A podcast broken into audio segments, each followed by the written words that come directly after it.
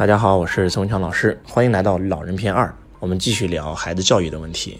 我们接着上一次的那个案例，当我辅导完我那个弟子以后，我那个弟子就回忆了一下，最开始他的孩子特别特别孝顺，小的时候也从来没有跟任何人攀比过。直到有一次，他看到同学买了一个新球鞋，而且是名牌的，他就跟他的父母讲：“我想买一个名牌的球鞋。”结果呢，父母就不给他买。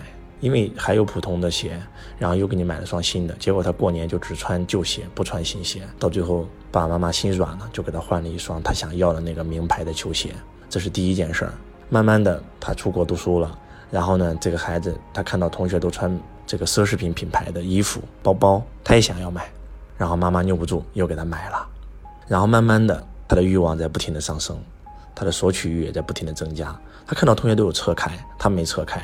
他喜欢上了名车，加入了名车俱乐部，想让爸妈给他买台车。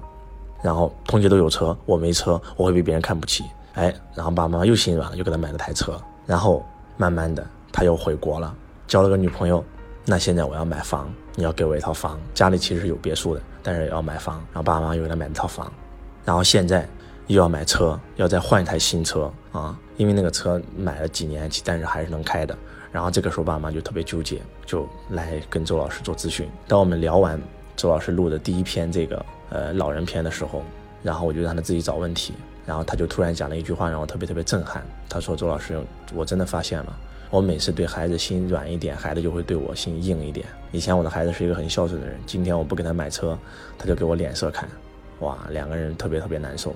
没有想到孩子会变成这样。其实真的就是，如果当年小时候不给他买了一双球鞋。”如果不给他买名牌的衣服，如果父母没有向孩子妥协，而且是正确的引导他、教育他，那这个孩子今天长大，他可能是另外一种情景，真的是这样的。周老师从小没有向父母索要过任何东西，我的父母什么都没有给到我，但是我非常爱我的父母，我觉得我父母给了我一切，就是因为他什么都没有给我，所以我觉得他给了我一切，真的是这样。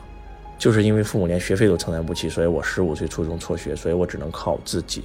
走南闯北到今天，我练出来一身本领。父母什么都没给我，但是给了我一切。当父母把什么都给你的时候，反而毁了你一生。我觉得真的教育孩子最关键的，其实就一定要用财商的思维。我一直在给大家强调财商思维啊。犹太人教育孩子为什么不是富不过三代，而是富过五代、富过十代？那罗斯柴尔德家族都富过了几十代了，那为什么可以做到呢？就是告诉孩子一个字：靠。中国的人们就是一个字靠，在家靠父母，出门靠朋友。人家国外就是不能靠，什么都不能靠。人家犹太人连政府都没有，你不能靠国家，你不能靠政府，你不能靠家族，你什么都不能靠，只能靠你自己。不管生多少孩子，十八岁以后赶出家门，房租都得自己付。啊，想住家里可以给房租。三十年以后谁最有钱，谁就来继承家族遗产。谁没有钱，一分钱没有。所以所有的孩子争先恐后，都会拼命想方设法去赚钱，反而让孩子有动力、有激情，真的是这样的。在这里，为了开示大家，我们讲一些就是周老师怎么教育孩子的案例啊。第一步，我跟我的爱人从小就给孩子灌输这种思想：爸爸妈妈白手起家赚了很多钱，但是这些钱是我们的，跟你没有半毛钱关系。我们会把你养到大，送你去最好的学校读书，甚至出国留学。但是，一旦到十八岁以后，勤工俭学，所有的钱都是你自己付，而且爸爸妈妈不会给你留一分钱遗产，我们所有的钱是我们的。我们也不需要靠你来养老，我们会靠我们自己的钱来养老。然后我们这些钱如果花不完呢，我们死之前就把它全部捐给这个社会。这是从小就在给孩子灌输的价值观。刚开始他可能不能理解，但是我们从他一岁的时候就开始给他讲，他到今天六七岁，他已经觉得很正常了。他觉得这是一件很正常的事儿，这是一个价值观。那第二，我们就会从小引导他有财商，我们会经常给他讲一些财商的小故事，而且我们会一定。给他引导正确的金钱观和价值观。举个例子啊，有一次我的孩子忘拿那个练习册了，放学的时候他已经把练习册放到学校了，他没有拿。然后呢，但是他周六周天玩的特别嗨啊，玩到周天以后，他给他妈妈打了个电话啊，因为我们当时在出差，他说妈妈，我忘拿练习册了，我星期一回到学校肯定会被老师骂，你能不能给我老师讲一讲，是因为我忘拿了所以才没做作业，我只要周一到了学校以后马上会补作业。呃，如果正常的父母会怎么样？你们肯定会同意对吗？就算你不同意，你的孩子一求你，你肯定就会同意心软，对吗？你知道我的爱人就说了一句什么话吗？我爱人说：“孩子，你知道吗？在这个世界上，你做任何事都要负责任的。一个事情你没有去做，你就要承担这件事情你没有做的结果，或者叫后果。你如果不敢去承担后果，你永远不可能长大。所以我这个电话是绝对不可能给你老师打的。如果你是星期五忘了拿这个作业，你让我周五就给你老师打电话，我会亲自去学校帮你拿这个这个练习册，甚至让你借同学的，然后把作业做到做到白纸上或者怎么样都可以来解决，对吗？但是你是在周天晚上才给我打这个电话，就证明你其实你前几天都已经知道了，但是你就想玩，你疯玩了两天，你又不想承担后果，不想承担责任，所以让我给你打这个电话，所以让我来帮你去承担这个结果。不好意思，妈妈不会给你承担这个结果，你要学会自己承担。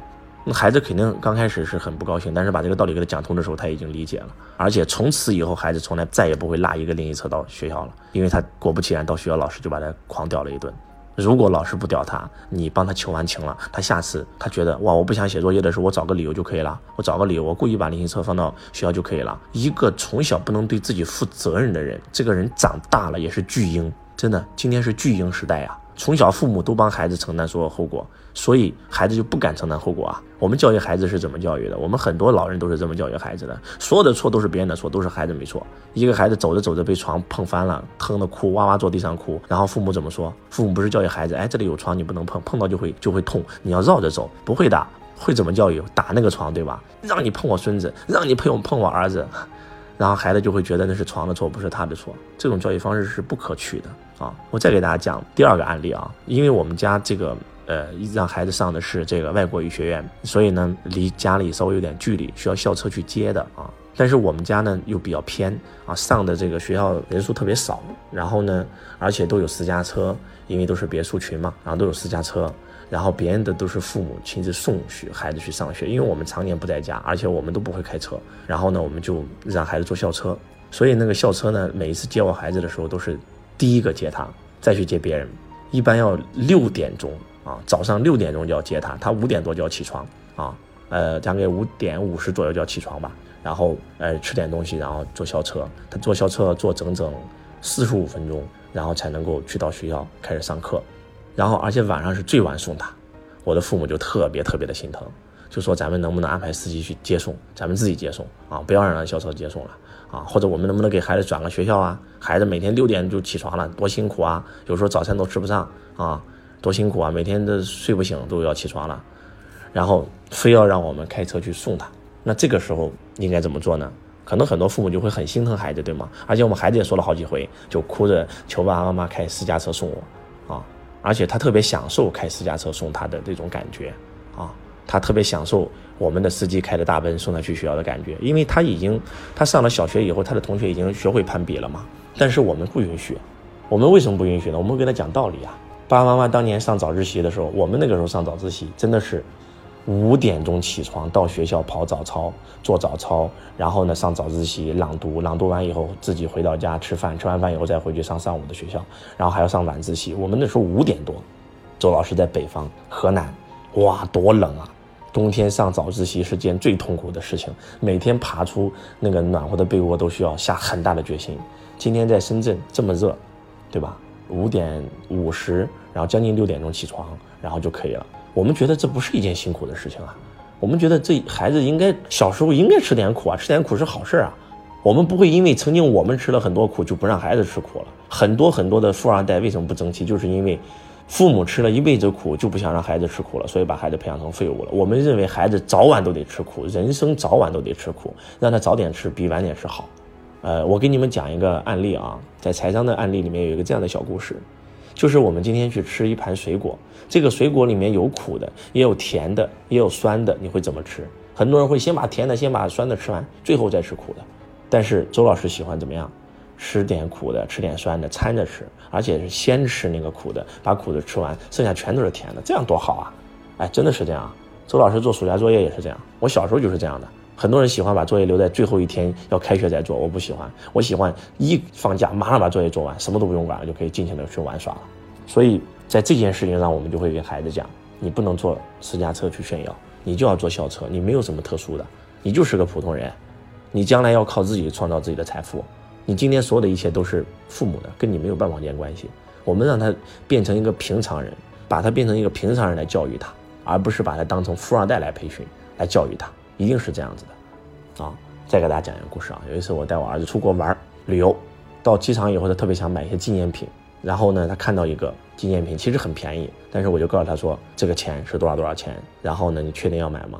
他就觉得哇好贵啊，因为我给他折合成当地的简币很便宜，我们去柬埔寨，他就说啊好贵啊，他不买了。就是他对这个价格他有，我们从小会培养他的这个意识，就他觉得这个东西很贵的时候，他买玩具也是这样，问完到一个玩具他觉得很贵，他就不买了。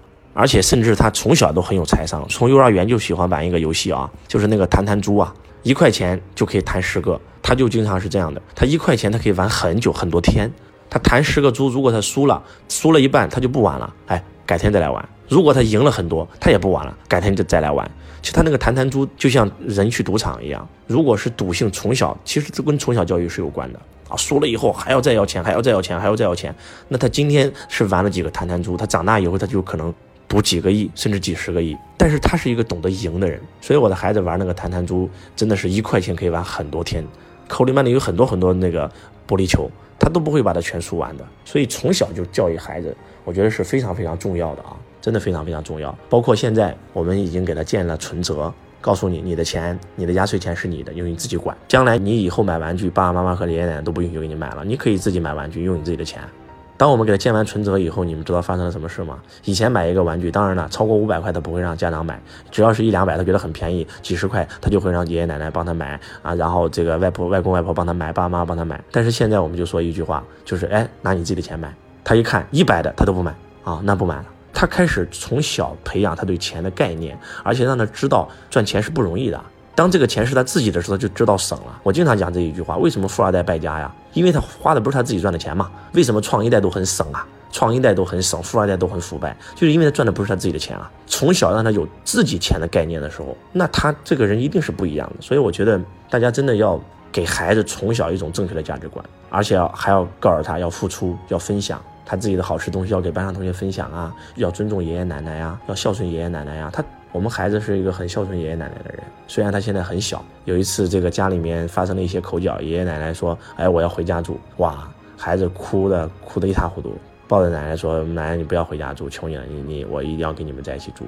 然后长大以后，我给你买房子，等等等等。”哎，就是从小就教育他懂得感恩，从小都教育他要懂得孝顺，从小教育他要靠自己，从小教育他就是。你要跟同学比学习，而不是比炫耀。从小教育他，爸妈不会给你一分钱，爸妈不会惯着你，然后给他一种正确的金钱观，给他一种正确的人生观，给他一种正确的价值观啊！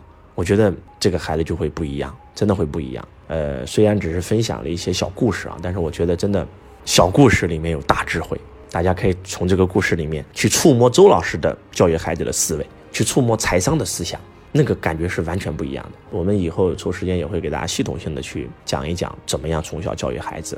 非常感恩大家，希望我们今天所有所有的为人父母者听完这一篇以后要有感觉，为人子女者听完这一篇也要有感觉。真的，如果你的孩子已经错了，从今天你还能纠正的过来，不要让他再继续长歪了。真的，你的孩子是可以变的。当然了，如果从小从他一岁开始就用这种教育方式，肯定会更好。但是，哪怕他今天已经十岁了，已经十五，已经二十了，你还是可以用这种方式把他纠正过来的。真的，人是可以改变的。